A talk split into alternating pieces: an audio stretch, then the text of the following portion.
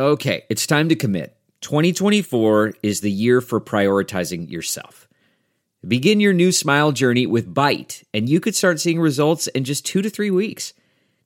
Just order your at home impression kit today for only $14.95 at Byte.com. Byte clear liners are doctor directed and delivered to your door. Treatment costs thousands less than braces, plus, they offer financing options, accept eligible insurance, and you could pay with your HSA, FSA. Get 80% off your impression kit when you use code WONDERY at Byte.com. That's B-Y-T-E dot com. Start your confidence journey today with Byte. Man, that sunset is gorgeous. Grill, patio, sunset. Hard to get better than that. Unless you're browsing Carvana's inventory while you soak it all in. Oh, burger time. So sit back, get comfortable. Carvana's got thousands of cars under $20,000 just waiting for you. I could stay here forever. Carvana, where car buying meets comfort, meets convenience. Download the app or visit Carvana.com today.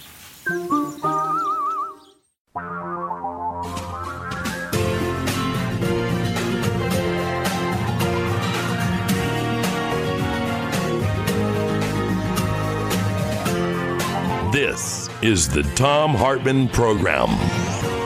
And greetings, my friends, patriots, lovers of democracy, truth, and justice, believers in peace, freedom, and the American way. We've got a lot on the program today. Where did the religious nuttery come from? We'll get into that in just a moment. Also, what Republicans don't want women to remember. I just did a uh, rather lengthy tweet about this. You might find interesting, and we'll be talking about that in just a moment. Cassidy Hutchinson, by the way, the young woman who testified, uh, what was it, last week? The week before last? Two weeks ago, yeah.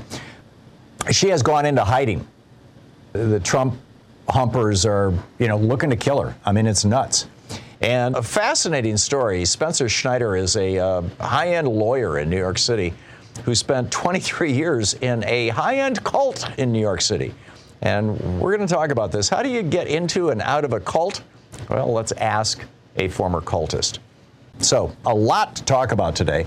Where did the religious nuttery come from? Well, this is just an incredible story. I saw this on Twitter and then, you know, saw a piece that was uh, pu- published in the Minneapolis Star Tribune about it. In fact, I quote both of them in my op ed over at HartmannReport.com that is titled, Where Did the Religious Nuttery Come From? Jess and John Pentz, P E N T Z. You know, it's a married couple. They've been married 17 years. They were traveling from Minneapolis, where they live, to uh, Wisconsin for the 4th of July weekend. This was uh, July 3rd. And they pulled into the uh, Hayward, Wisconsin Walgreens pharmacy because Jess had realized that she had forgotten to bring her birth control pills and they were going to be gone for a little bit. So they, they pulled into the pharmacy, and she went over to the shelf and picked up a box of condoms and took it to the counter and set it down and pulled out her credit card. And the clerk said, Ain't going to ring that up for you, or words to that effect. In fact, the, uh, the quote from the, the piece in the Star Tribune is, We can sell that to you, but yeah, he said with a smirk, according to the guy standing in line behind Jess, who didn't know her, but you know, talked with the reporter. We can sell that to you, but I won't because of my faith. Not going to sell you any condoms today. You know, there's no law in America against behaving like an ass. So this Walgreen clerk was entirely within his rights to behave like one. But because of five Republicans on the U.S. Supreme Court, well, six now, it is now problematic and soon could be against the law nationwide if Clarence Thomas gets his way for Walgreens to fire this guy. John was his name, the clerk for exercising his faith when working in a, in a drugstore. Now, the vast majority of Americans don't share this opinion. Jennifer Brooks wrote the piece for the Minneapolis Star Tribune, and she noted, quote, when the Pew Research Center surveyed American attitudes about birth control, just 4% viewed contraception as morally wrong. Condoms pr- protect us from disease and prevent unwanted pregnancy. What's not to like? End quote. I would add, by the way, the history of condoms goes back literally thousands of years. They used to make them out of sheep intestines, uh, you know, like thousands of years ago. But what's so astonishing about this is that we have not reached this point in America, the overturning of Roe, subjugation of women, as it were. We, we haven't reached this point in American religious nuttery because the religious right rose up and took over America. The religious right is still a, a, a fringe movement in America. Instead, we have reached this point because a group of right wing billionaires didn't want to pay their taxes. They wanted their taxes cut. They didn't want their refineries and other polluting businesses to be regulated because that was hurting their profits.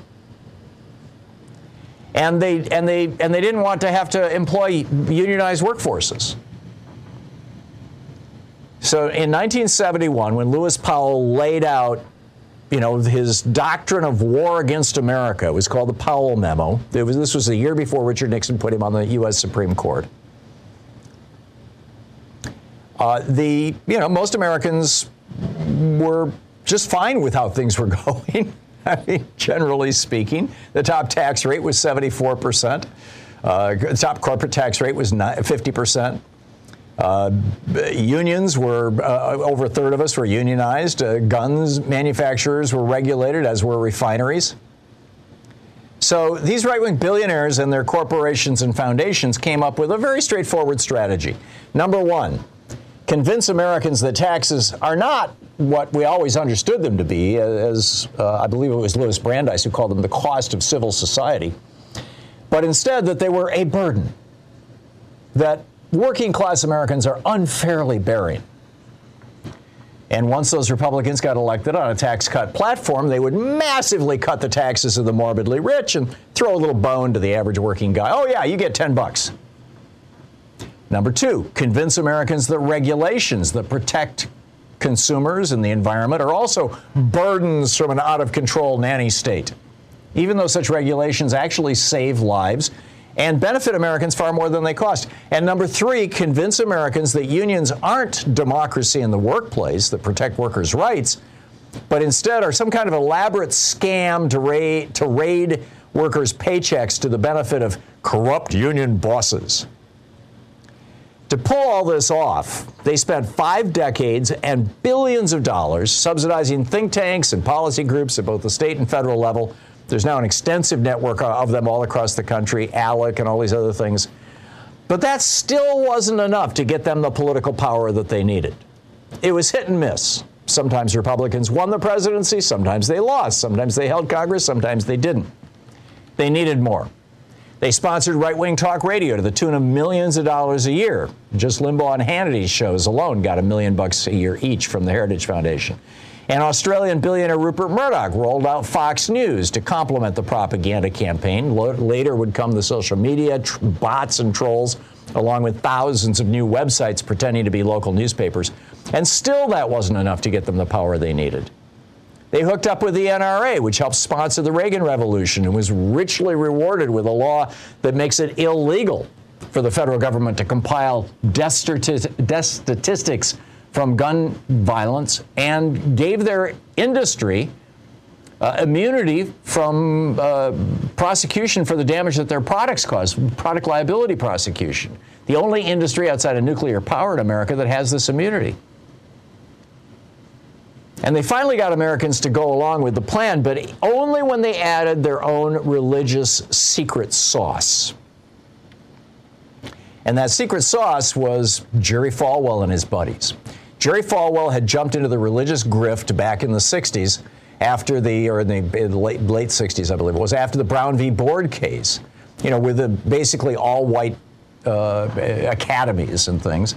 And I mean, there, not just him, there was a whole bunch of them. And he, he was an inveterate grifter. He was hustling Jesus. He built a multi million dollar empire, ignoring Jesus' teachings about humility and poverty and the need to care for others and instead promoting this new muscular Jesus, a Jesus who endorsed assault weapons and private jets for preachers. And this Jesus wanted you to get rich. They called it the prosperity gospel. Riches, they said, are a sign of God's blessing. Yeah. And, you know, we, suddenly we had mega churches and, and TV pastors and Pat Robertson and Jim Bakker and Tammy Faye and, and the whole bunch of them. And they became not only multimillionaires, but they also def- openly defied IRS regulations and preached po- politics in the pulpit. And millions of mostly non political churchgoers were suddenly not just evangelists for Jesus, but now evangelists for the Republican Party. And to keep the rubes coming, Republicans on the Supreme Court had to throw them the occasional bone, you know, saying that, oh, yeah, cake bakers can refuse to do cakes for weddings for gay couples and things like that. Churches kept getting richer, Republicans kept getting elected. And now we're at the point where half the population is in their crosshairs. That would be the women of America.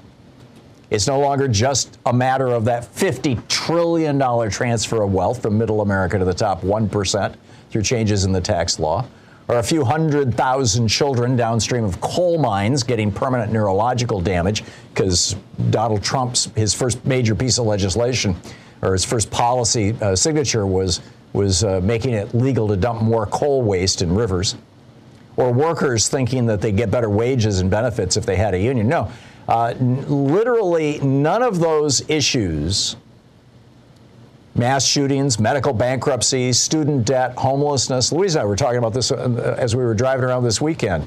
You know, looking at the homeless camps and things. And literally, before Reagan was was elected president in 1980, literally, you never saw homeless people in America. We can get into that another time, all the details of why. But basically, Republican policies brought us homelessness, and now they're coming for your birth control. Will enough Americans finally wake up to this 40 year grift to put an end to it and return our country to sanity? We'll find out this November. I got to tell you about uh, what Republicans don't want women to remember about what they did in 1972, 74, 78, 80, 2012, 94. We'll get to that in just a moment. Stick around it's really a, a pretty amazing story. You know, it's just an amazing story. When when Reagan became president, in order to uh, well, actually, in order to become president, Reagan, who had been who had signed the most liberal abortion law in America as the governor of California, and his vice presidential candidate, George Herbert Walker Bush, whose wife was a major supporter of Planned Parenthood. I've, I've read in various places that she was on the board of one of the local Planned Parenthoods. I've never seen that corroborated for sure. But they both became anti abortion as a way of bringing the religious right in because they're, you know, uh, they, they hired George Herbert Walker Bush's drunk son, George W. Bush, to, to build an alliance between them and the religious right. It's amazing. Tyrone in Harlem, New York. Hey, Tyrone, what's on your mind today?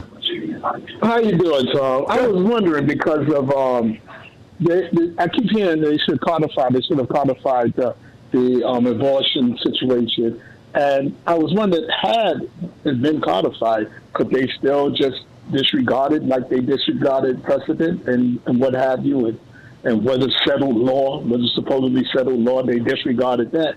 Why couldn't they disregard codified law? Well, it, codify is a fancy way of saying yeah. put into law, passed a, passed a law saying that women have a right to an abortion.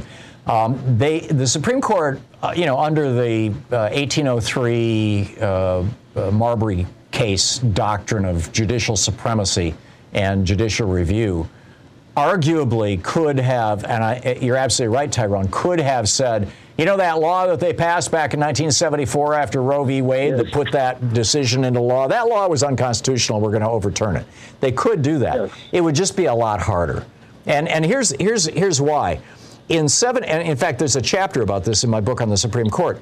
Uh, and uh, you know, which is kind of controversial because what I was saying when I wrote this book a couple of years ago was that if the Supreme Court had not done Roe v. Wade in 73, that probably by 75 or 76, at least half the states and probably three quarters of the states would have legalized abortion. Because the country was on a roll at that point. You know, the birth control pill was legalized in 61. The women's movement really emerged. And, and, and, and then you had Griswold, uh, the decision, the Supreme Court decision in 65 that legalized uh, condoms, the uh, ownership of condoms by married couples. In 72, the Supreme Court legalized the ownership of condoms and other birth control devices by single people. And so by 70, 74, say the year after Roe, um, you know, there was this huge women's movement. Uh, the the uh, the you know uh, a, a lot of stuff. You know, the stars were aligned, as it were. And so, had they passed that, I don't think that the pro life movement would have even emerged. I think it would have just gone away. Um, because you know it, it, would have gone through the democratic process and people would have seen that oh yeah okay the majority of people want this but because the supreme court intervened and usurped the democratic process they essentially created the pro-life movement so you know it's complicated tyrone but your point is is. is spot on and, it is yeah my, my other my, uh, my other concern is that we're, pro, we're prolonging the inevitable because these people have a, a constant um, time of you know, going back against what the majority of people oh, want. I agree. I agree. And you know, they're coming next for your birth control, and and you know, we we need to put that into law, legalizing birth control. Tyrone, thank you for the call.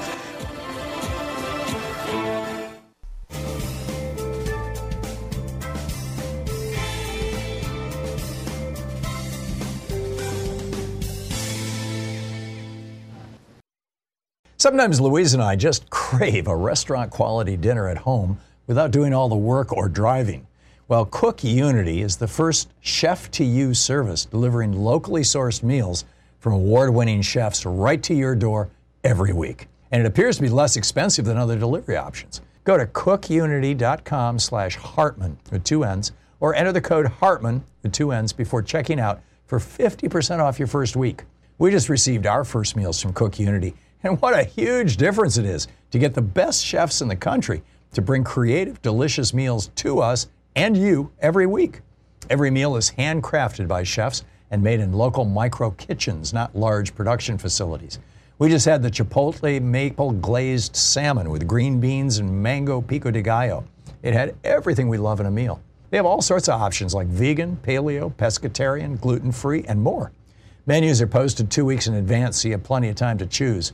Experience chef quality meals every week delivered right to your door. Go to cookunity.com slash Hartmann with two N's or enter the code Hartmann with two N's before checking out for 50% off your first week. That's 50% off your first week by using the code Hartmann or going to cookunity.com slash Hartmann. Delve into the shadows of the mind with Sleeping Dogs, a gripping murder mystery starring Academy Award winner Russell Crowe. Now available on digital. Crowe portrays an ex homicide detective unraveling a brutal murder he can't recall. Uncovering secrets from his past, he learns a chilling truth. It's best to let sleeping dogs lie.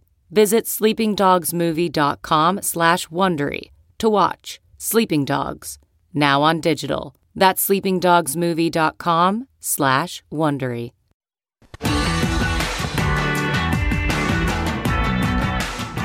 And uh, welcome back. So th- this is my tweet, and I just, you know, just lay it straight out. Republicans have had a problem with women for a long, long time. And in 1974, when most states required men to co sign for a wife or daughter's credit card or any other contract, Republicans voted against the Equal Credit Act. In 1978, when it was perfectly legal for employers to fire women who became pregnant and was the norm rather than the exception, Republicans voted against the Pregnancy Act that made that practice illegal.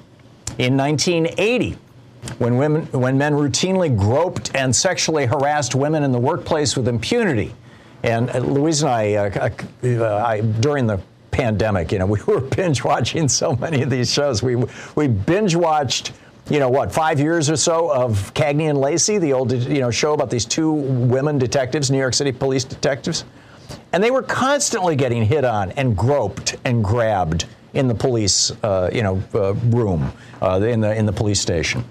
So in 1980, when men were routinely groping and harassing women, Republicans voted against a bill that would have allowed women to report sexual harassment in the workplace. In 1994 as news about domestic violence became an issue and right wing radio hosts were arguing that men should have the right to rape their wives. Seriously, I remember this well. Republicans voted against the Violence Against Women Act. In 2012, as the knowledge that men are paid more than women became widespread in America, uh, Republicans voted as a bloc against the Equal Pay for Equal Work for Women Act. In 2012, when the Violence Against Women Act was brought up for reauthorization, Republicans again voted against it.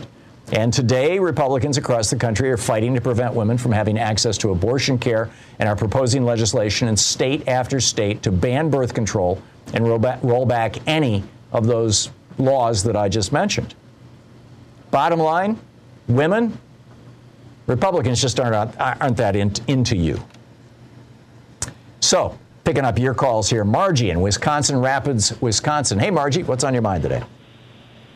Oh, I just need to talk to you and give some realities about Wisconsin. Okay. The Wisconsin Consciousness Clause was passed in 2003, almost two decades ago. Mm-hmm. It was specifically written to allow this. Wow. It was specifically written. Allowing the so clerk not to sell the condoms. Yes, you literally. Here's. I'm going to try to boilerplate this. I've been responding on Twitter, but boilerplate.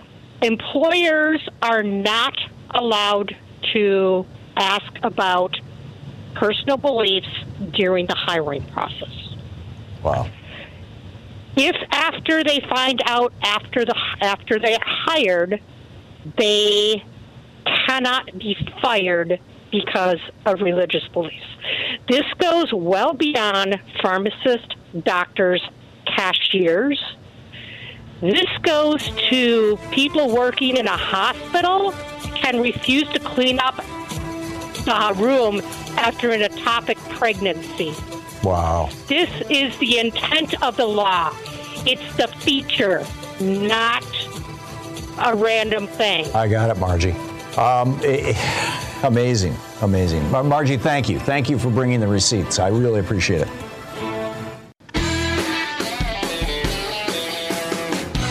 So, what are we going to do about this? Do you think America is waking up? Do you think America has gone to sleep? What are you hearing from your friends and neighbors about the Republican Party, about this 40, well, arguably 50 year war against women in the United States? You know, back in the early 70s.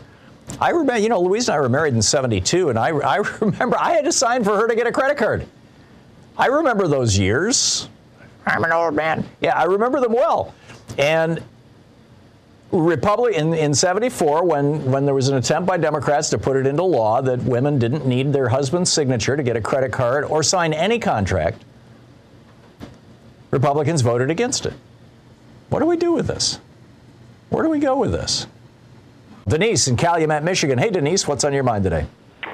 Well, Thom, everything is like falling apart within our country.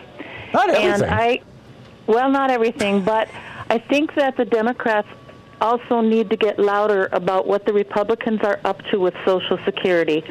I have posted and reposted your last interview with Alex Lawson, and I tell people when I post it's not a political post, it's the truth. Yeah. And one very Republican person said, Where are you getting this? And I, po- I sent her the post. But I think that the Democrats need to get louder about the Rick Scott Sunsetter program and Lindsey Graham's promise to get rid of Social Security and social programs, and that might get some of the people that depend on their their their Social Security for a living, even if they are followers of the cult, thinking. It might. Uh, you know, that the Social Security and Medicare have always been third rails in, in American politics, particularly Social Security. And as George W. Bush found out in 2006 when he tried to privatize Social Security after, you know, three years after he had started the process of privatizing Medicare.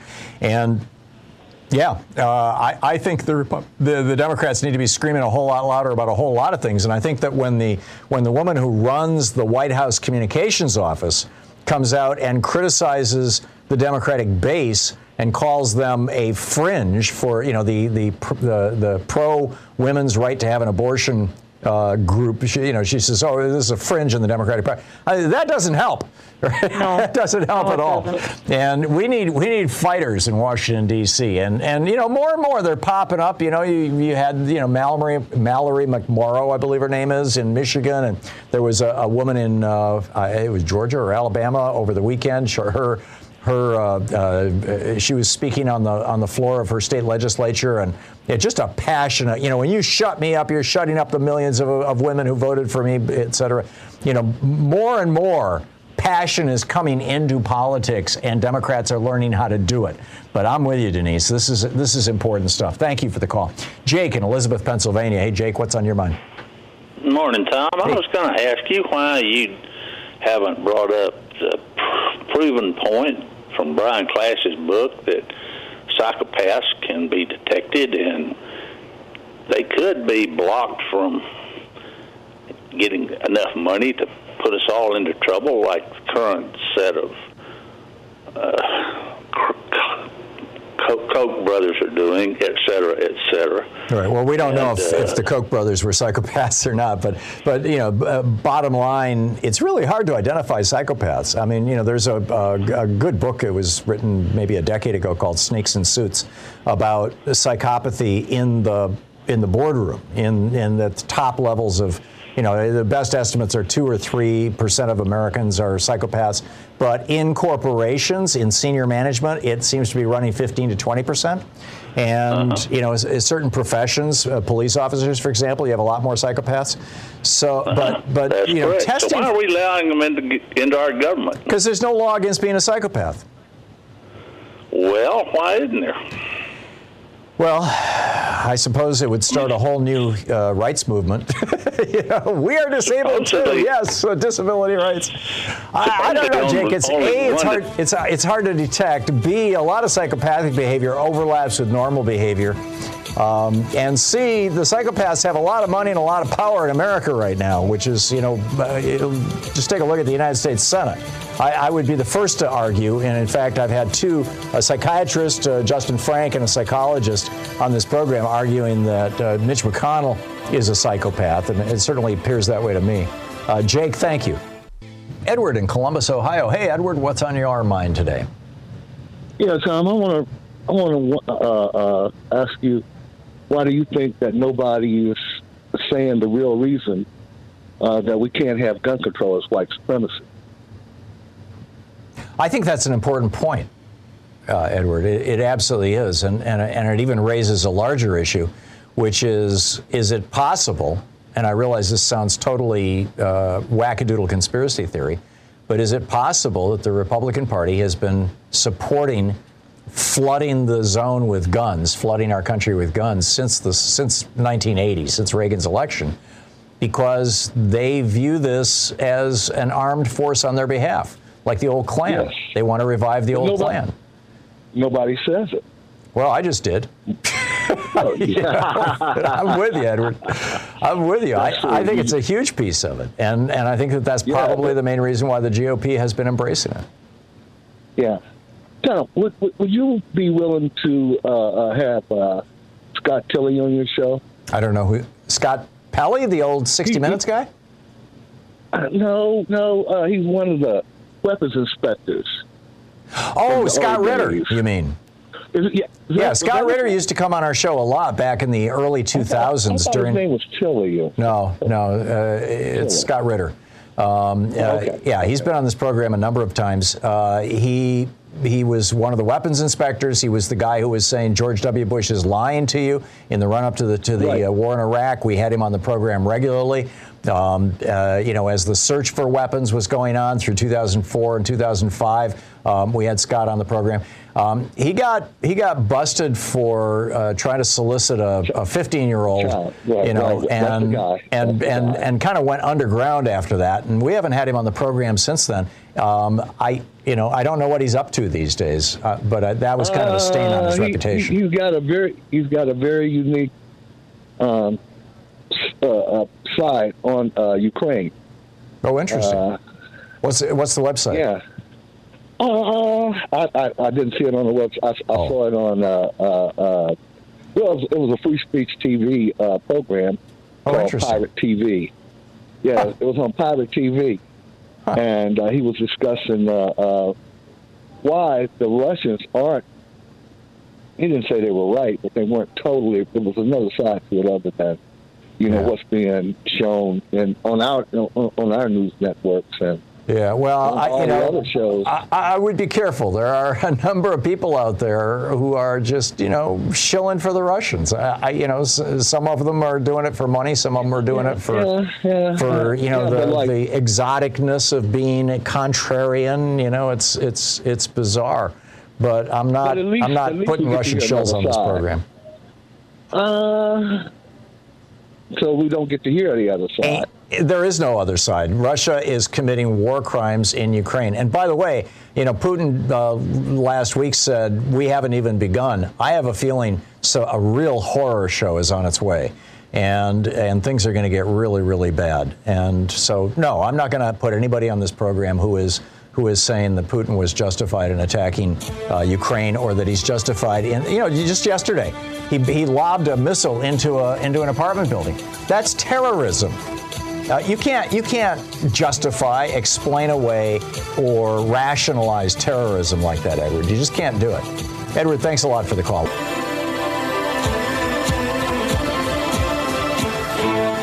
Hey, I've got a new book out. It's called The Hidden History of Big Brother in America How the Death of Privacy and the Rise of Surveillance Threaten Us and Our Democracy. Available wherever you find fine books. Tom in Saugus, Massachusetts. Hey, Tom, what's up?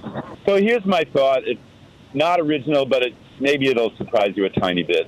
So um, I've been thinking about Trump and his and the Trumpists, all the people who support him. And what I, I guess what I'm saying is sort of parallel with that gentleman who called up about being an atheist. I'm not sure what I am. I have sometimes I believe in God and sometimes I don't. But what I really hate the Trumpists for is believing in fairy tales, sort of. And I my For example, example is yeah. So Trump was talking a year or two ago, and he said the beautiful suburbs. he's talking about white people. Yeah, I don't know. Maybe yes. I No, I- I absolutely. that I, sounds- guarantee you 100%. When he says the beautiful suburbs, he's talking about white people. I I suppose that's my sense. Mo- I grew up in the suburbs of New York, and I do not. That's the last word that comes to my mind about the suburbs. But there is a grain of truth to it, and I think you're right. I think there's something really sick about it. So that's my. That's all I want to Yeah. say. No, you, you did it very well, Tom. Yeah, this this is Donald Trump talking in in uh, code, and uh, and not even particularly subtle code, but yes, absolutely. Tom, thank you for the call.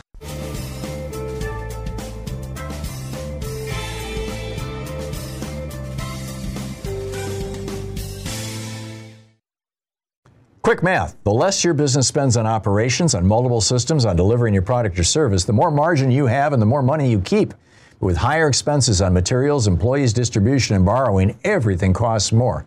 NetSuite is the number one cloud financial system, bringing accounting, financial management, inventory, HR, all into one platform and one source of truth. With NetSuite, you reduce IT costs because NetSuite lives in the cloud with no hardware required. It's accessible from anywhere. You cut the cost of maintaining multiple systems because you've got one unified business management suite. You improve efficiency by bringing all your major business processes into one platform, slashing manual tasks and errors. Over 37,000 companies have already made the move. So do the math. See how you'll profit with NetSuite. By popular demand, NetSuite has extended its one-of-a-kind flexible financing program for a few more weeks. Head to netsuite.com slash Hartmann with two N's. netsuite.com slash Hartmann. That's netsuite.com slash Hartmann.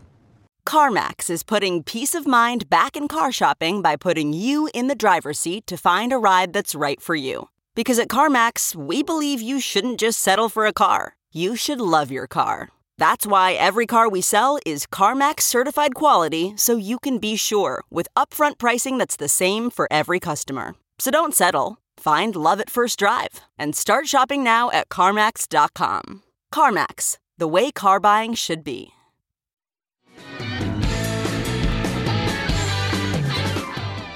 Lara in uh, Norwalk, Connecticut. Hey, Lara, what's on your mind today?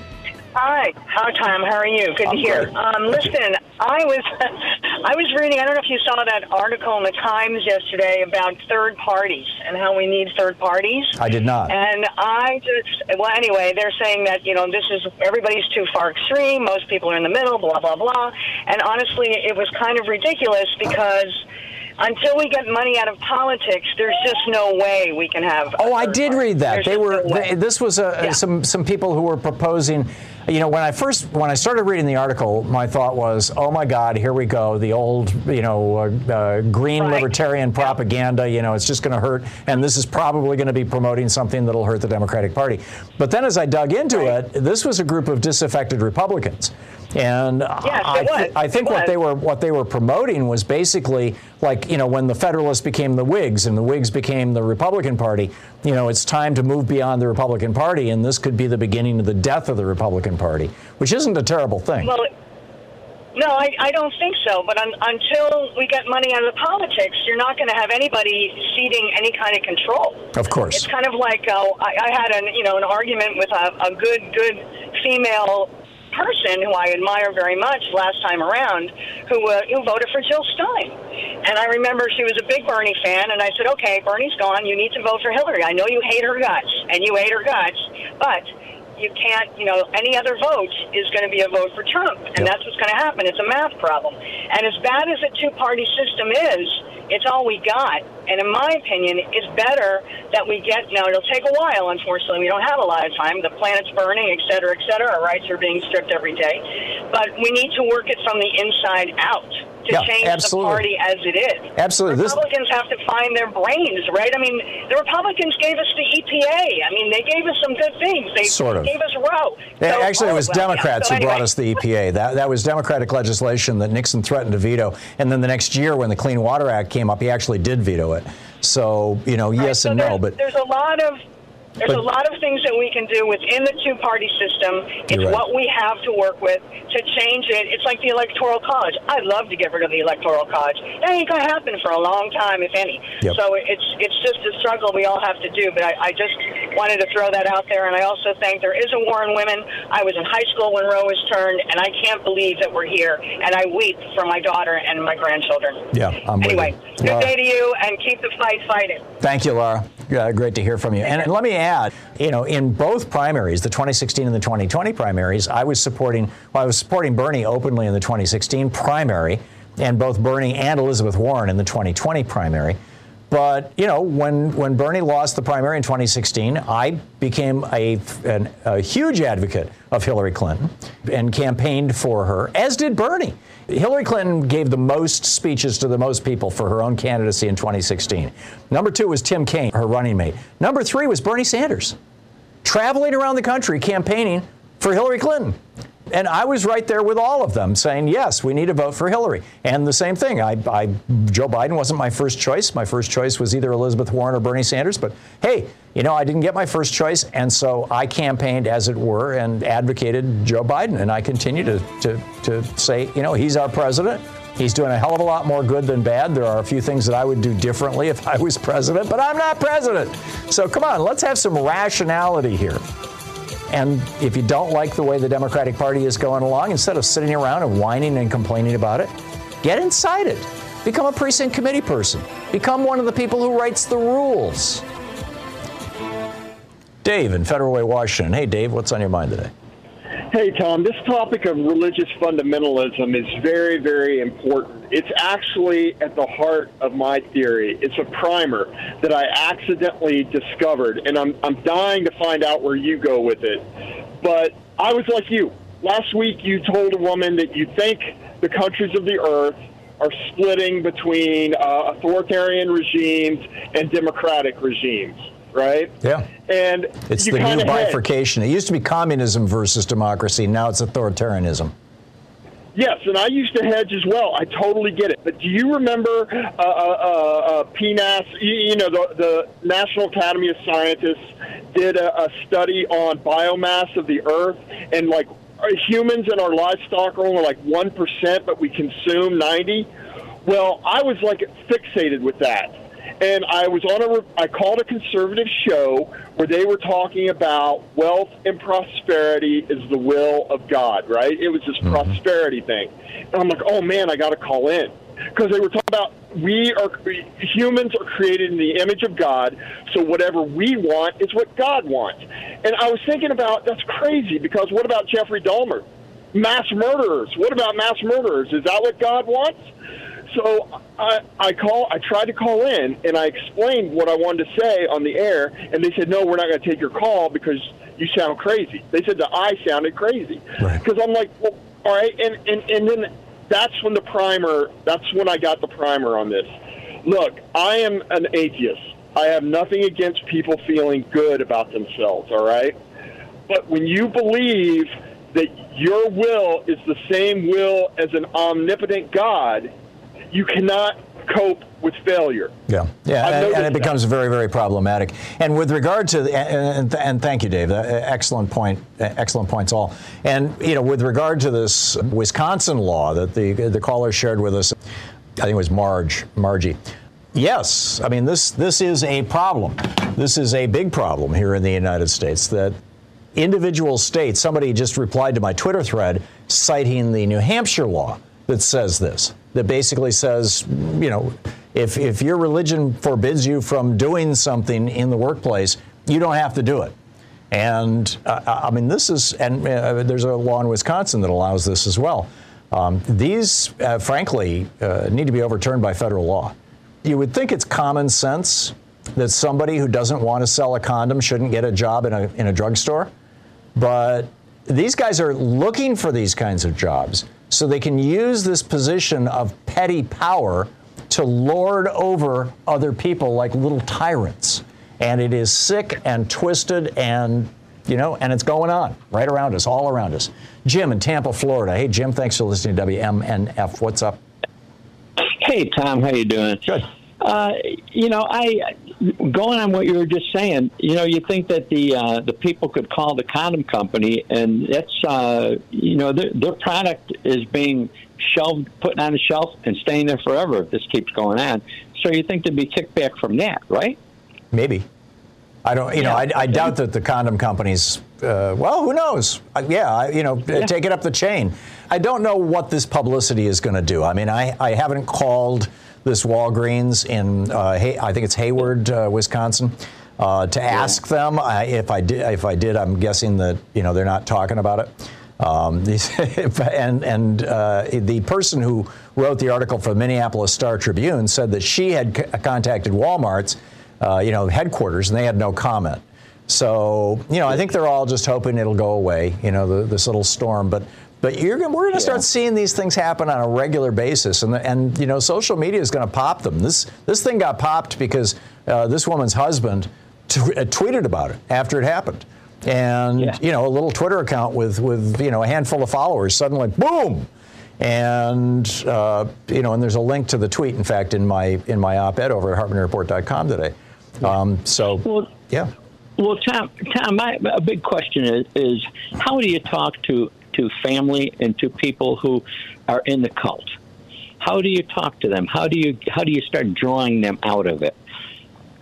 I think the I think the really simple and important point to make, Jim, is, uh, and I would phrase it something like this: I absolutely honor and respect your right to and and and your devotion to your religion. Uh, you know, you're entitled to that. That It's it's you know, as a fellow human being, I you know I honor that. But your right to exercise your religion stops at the point where it starts interfering in my right to, to live my life. Well, I mean, well, it's a variation on the old, you know, your right to swing your arm stops when your fist hits my nose.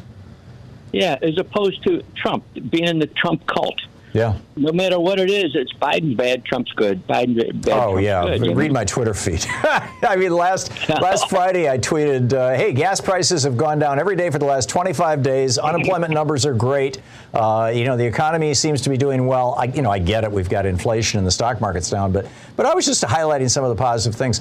And oh my God, I, you know, I, I what was amazing to me was the number of bots that I ended up blocking. There must have been a hundred of them. Finally, I just gave up over the weekend. But but you know uh, these accounts that are like you know Jim three zero nine zero seven five five five three two one.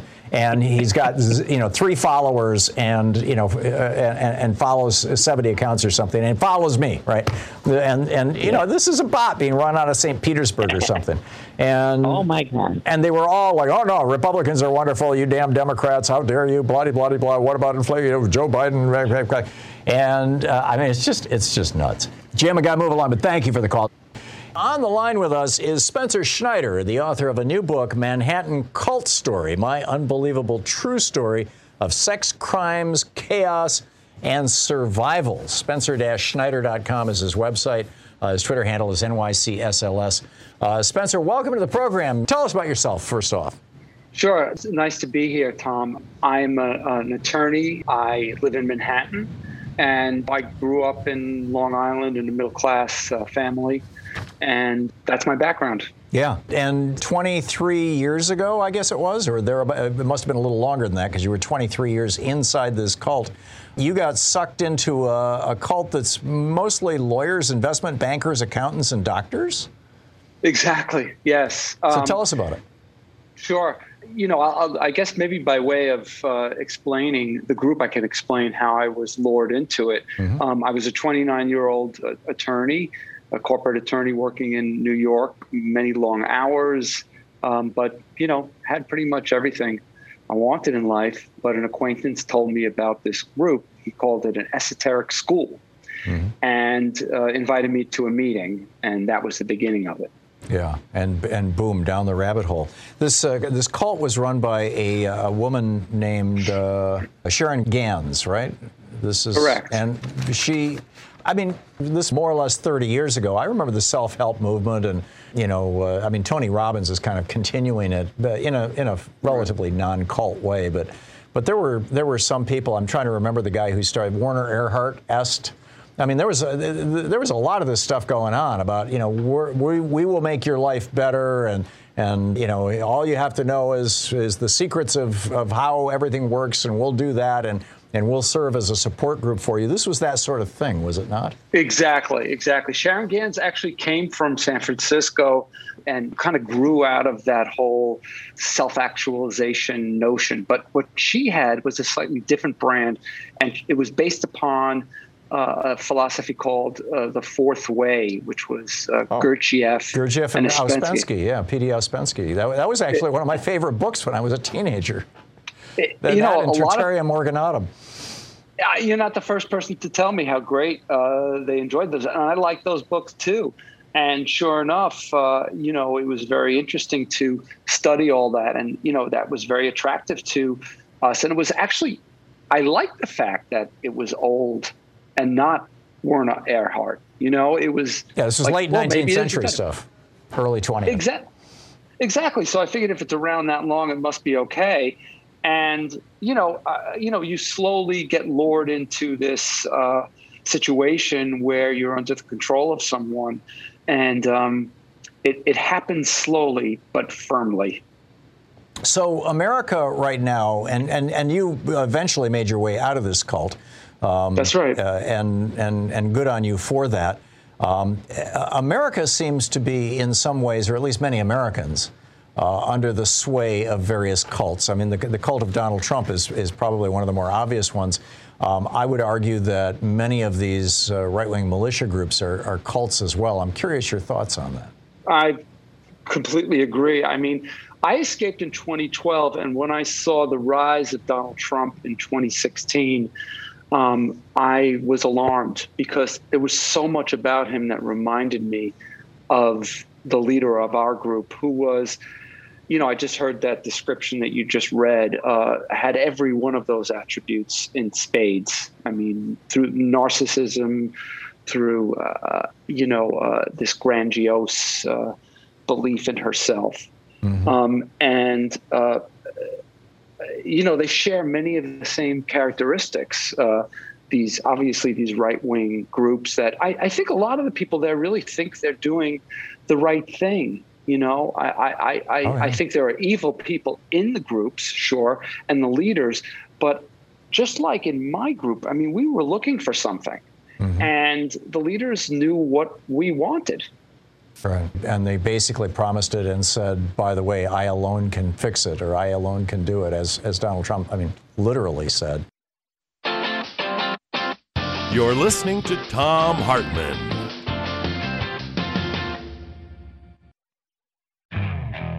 Okay, picture this. It's Friday afternoon when a thought hits you. I can spend another weekend doing the same old whatever, or I can hop into my all new Hyundai Santa Fe and hit the road. With available HTRAC, all wheel drive, and three row seating, my whole family can head deep into the wild. Conquer the weekend in the all new Hyundai Santa Fe. Visit HyundaiUSA.com or call 562 for more details. Hyundai, there's joy in every journey. How, in your opinion, how can we most effectively help people who are trapped in cults, whether whether it's a uh, you know one of these right wing cults or whether it's one of the self help cults or or or something else? Um, how, how do we help people break out of them? Yeah, that's you know that's the big question, and and here's I've been thinking about it a lot. I think the most important thing is to talk to people in the most rational way that you can without provoking them. Because again they're under the illusion as you say that they're involved with people who are telling them the truth. Um, so it's important to actually explain the truth in a rational way. And i think it's also important to learn that people learn that the leaders are not interested in them except to exploit and use them, and that when it comes to their real self interest, the leaders are not there for them.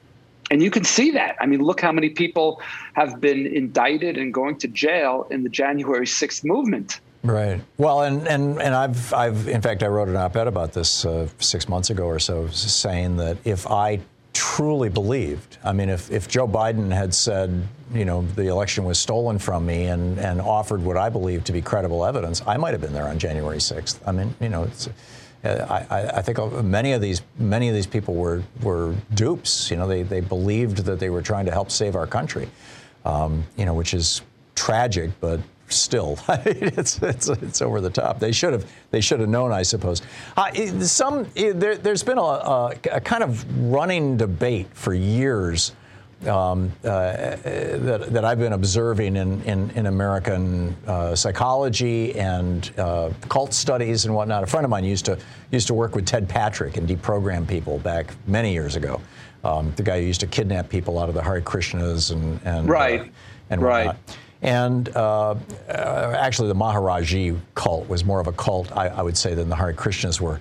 Um, and, and it's like, where's the dividing line? Um, you know, the, the, I also had a good friend who was in the Hare Krishnas, and, and he strongly argued to me that it was not a cult because it was entirely voluntary and there was not, they didn't play the mind control games. But he would also say that the Reverend Moon people and the, and the, and the Perfect Master people, I forget, Maharajis um, people, that was a cult. And, right. and, and, and, and, you know, I've had people over the years describe, you know, uh, religion as a cult. Um, uh, AA is a cult. I mean, I don't think of religion or AA as cults. But where where is the dividing line? How eh, eh, when does something cease to be a support group or a uh, you know a shared belief or commonality of interest, and and become something that is actually toxic and destructive to its members? Right. How do well, you identify all, that? Yeah, yeah. I think the way to identify it are there's several factors, and I talk about it in my book. Actually, uh, these hallmarks I think of a cult, and, and the number one is a charismatic leader um, who is exploiting people and uh, for their own benefit. Mm. That's hard to see sometimes. But let's take a look at what your time is and your money. Are you giving a lot of your time? Are you giving a lot of your money? Does the leader mind if you dissent or are you punished? Is there any toleration for dissent? Well, you're describing um, Donald Trump, you know. I mean, you know, he's, yeah, he's, I just he's taken three quarters of a billion dollars from his followers just since he got kicked out of the White House. That's right, and with lies. Yeah. So, um, uh, you know, the rules are strict, and you can be ostracized. I mean, look at all the people who uh, are out of his orbit and what he says about them. You know, mm-hmm. some of it. You know, hang Mike Pence. Right. Yeah. So, Uh, you know, and, and um, there's also, uh, at least in my group, it was very secretive. And uh, again, you know, exploitation and coercion. That's the dividing line. Because look, people do say religions are, are cults, and I don't believe that unless they are sort of splinters, like, you know, the Mormons have these uh, far out groups. Yeah, the the the, the, the fringe, the, the, the ones on the fringes of those uh, more or less mainstream religions. Fascinating Yeah. stuff. Spencer Schneider. The book is Manhattan Cult Story: My Unab- Unbelievable True Story of Sex, Crimes, Chaos, and Survival. Uh, great work, Spencer. Thanks a lot for dropping by. Thanks for having me, Tom. Good talking with you, and good learning about this. It's a fascinating topic. This is the Thom Hartmann Program.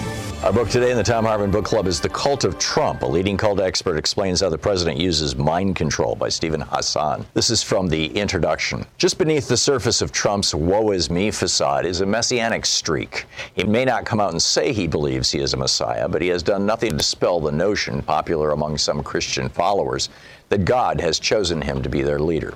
Certainly, he makes no bones about the fact that he is the only one who can restore America to an imagined past glory and save us from a terrible future. One of Trump's earliest campaign moves was to establish the image of a great shining wall in the minds of his followers. The wall was a key piece of Trump propaganda to insulate, isolate, and elevate America from the rest of the dangerous world. The idea was actually suggested by political consultants Roger Stone and Sam Nunberg, who were looking for a mnemonic device that would keep Trump on message. Trump didn't love the idea at first, but he tried it out at a rally and the crowds went crazy. It turned out to be a stroke of marketing genius. Not only did it play on the us versus them trope, but it also allowed Trump to conjure images of murderers and rapists amassing at the southern border. It allowed him to instill fear in the hearts and minds of his followers, far beyond what is the norm at campaign rallies, and yet straight out of the cult leader playbook. The Muslim ban, which Trump tried to implement early in his presidency, was a variation on this theme, as many of the Christian right fear that Islam wants to rule the world and impose Sharia law on Americans. Trump uses all kinds of cult tactics lying, projecting his weaknesses onto others, deflecting, distracting, presenting alternative facts and competing versions of reality to confuse, disorient, and ultimately coerce his followers. Repetition programs the belief into the unconscious, but fear mongering tops the list. In my experience, phobia indoctrination, the creation of fearful thoughts to promote and reinforce a desired set of beliefs or behaviors in followers, is one of the most powerful and universal techniques in the cult leader's arsenal. This is why Trump spends so much time, so much air and Twitter time painting a frightening picture of the danger posed by immigrants, Mexicans, Muslims, the migrant caravan. The more vivid the thought or image installed in people's minds, the greater hold it has on us, and the less susceptible we are to rational or critical thought. There are other enemies in Trump's world globalists, radical left wing Democrats, socialists, Hollywood actors, the liberal media, all of whom want to destroy America. Inspiring fear of real or imagined threats overrides people's sense of urgency. It makes them susceptible to a confident authority figure who promises to keep them safe and can make them more compliant and obedient. Fear defines Trump's philosophy, his personality, and his presidency. It is also his definition of power, according to Bob Woodward's aptly titled book, Fear. In it, Woodward reported that Trump told him, quote, real power is, I don't even want to use the word, fear. Trump, like cult leaders and dictators throughout history, seizes upon people's needs and fears and amplifies them. Like these authoritarian leaders, he may manufacture problems that do not exist and then say, trust me or believe me, and promise that only he can fix it. Given the right circumstances, sane, rational, well adjusted people can be made to consider and ultimately believe the most outrageous leaders and propositions. There is a method to their madness. Cult leaders may look and behave differently, but even the craziest, most chaotic ones follow a similar pattern. While they usually have no academic training, they are masters of human psychology, especially social psychology. They understand that human beings are social creatures who, at some level, are wired to follow leaders and powerful members of their group. They know that they can confuse people with false information and lies, and then sow doubt by claiming that they never said what they said in the first place. People like to think they're rational and in control, but the lessons of history and social psychology demonstrate time and again that simply ain't so. We go about our ways and our lives using unconscious mental models. When cult leaders manipulate these models in sub- subtle and overt ways, we can be persuaded to believe and do things we might never have considered without such systemic psychological influence. Ultimately, their goal is to make people dependent and obedient. Before the 24 7 world of smartphones and the internet, cult leaders would physically isolate members in order to control all aspects of their lives their behavior, information, thoughts, and emotions, or what we call the BITE model of indoctrination. B I T E. But physical isolation is not always necessary for indoctrination to occur. Through the media and the internet, people can be indoctrinated and even recruited on their smartphones or in their own homes. Some cult leaders, including pimps and human traffickers, use smartphones and digital technology to monitor and control their followers. Taken to an extreme, the indoctrination process can break down a person's fundamental identity to such an extent that they can be said to have a new pseudo identity, cast in the image of the group's leader or ideology. In her documentary, The Brainwashing of My Dad, Jen Senko shows how her once loving and liberal father, Frank, came to espouse hate filled racist views after listening to Rush Limbaugh and other right wing talk radio hosts for many hours a day while commuting to work. He was essentially radicalized by these shows and also by Fox News television. I have met and heard about followers of Trump who have undergone radical personality changes, adopting viewpoints that would have been abhorrent to their former selves. Perhaps most confounding is how so many devout Christians have come to believe that a man who cheated on his pregnant wife was handpicked by God. The book, The Cult of Trump. Cody in New York City. Hey, Cody, what's up? Hey, Thom. I wanted to address the issue of state legislatures overriding the votes of the people. And it just feels like we are not addressing the heart of the issue here, and, and we really need to address the heart of the issue if we're going to solve this problem. And the issue is that the Electoral College in the Constitution specifically calls for state legislatures to have the power to override the will of the voters. I know, and that's how it was done for the first 40 or 50 years of, of, of the United States. Yeah, People exactly. did not vote for president.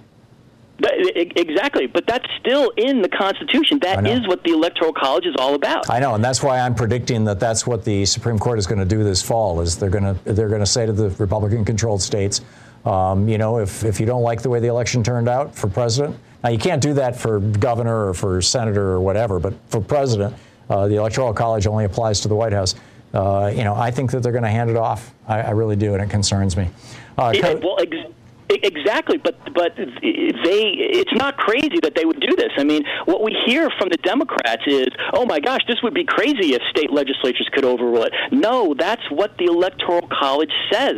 So it's no wonder if conservative courts uphold the Electoral College because it's in the Constitution. I agree. So I agree. we That need to start preparing for this. yeah, I, that's that's why I wrote that piece, you know, a week or so ago that just went totally viral. And and what has happened is that every state in the union has passed laws saying that whoever gets the majority of the vote in their state for president gets the electoral college vote. Um, and you know, states can change those laws. I mean, like I said, those laws, most of those laws came about in the era just before the Civil War. So uh, they could go back to saying, you know, the, the state legislature will do that. It's just no state has done that yet, and and I think the Supreme Court picking this up is going to give a lot of power to that whole movement. And you know that John Eastman was trying to lever off of. The thing that John Eastman came up against was not the Constitution. It was state laws in Georgia and Wisconsin and Michigan that said that whoever wins the vote gets all our electoral votes. Get out there, get active, tag, you're it. We'll see you tomorrow. You've been listening to Thom Hartmann. For audio and video archives, visit thomhartmann.com.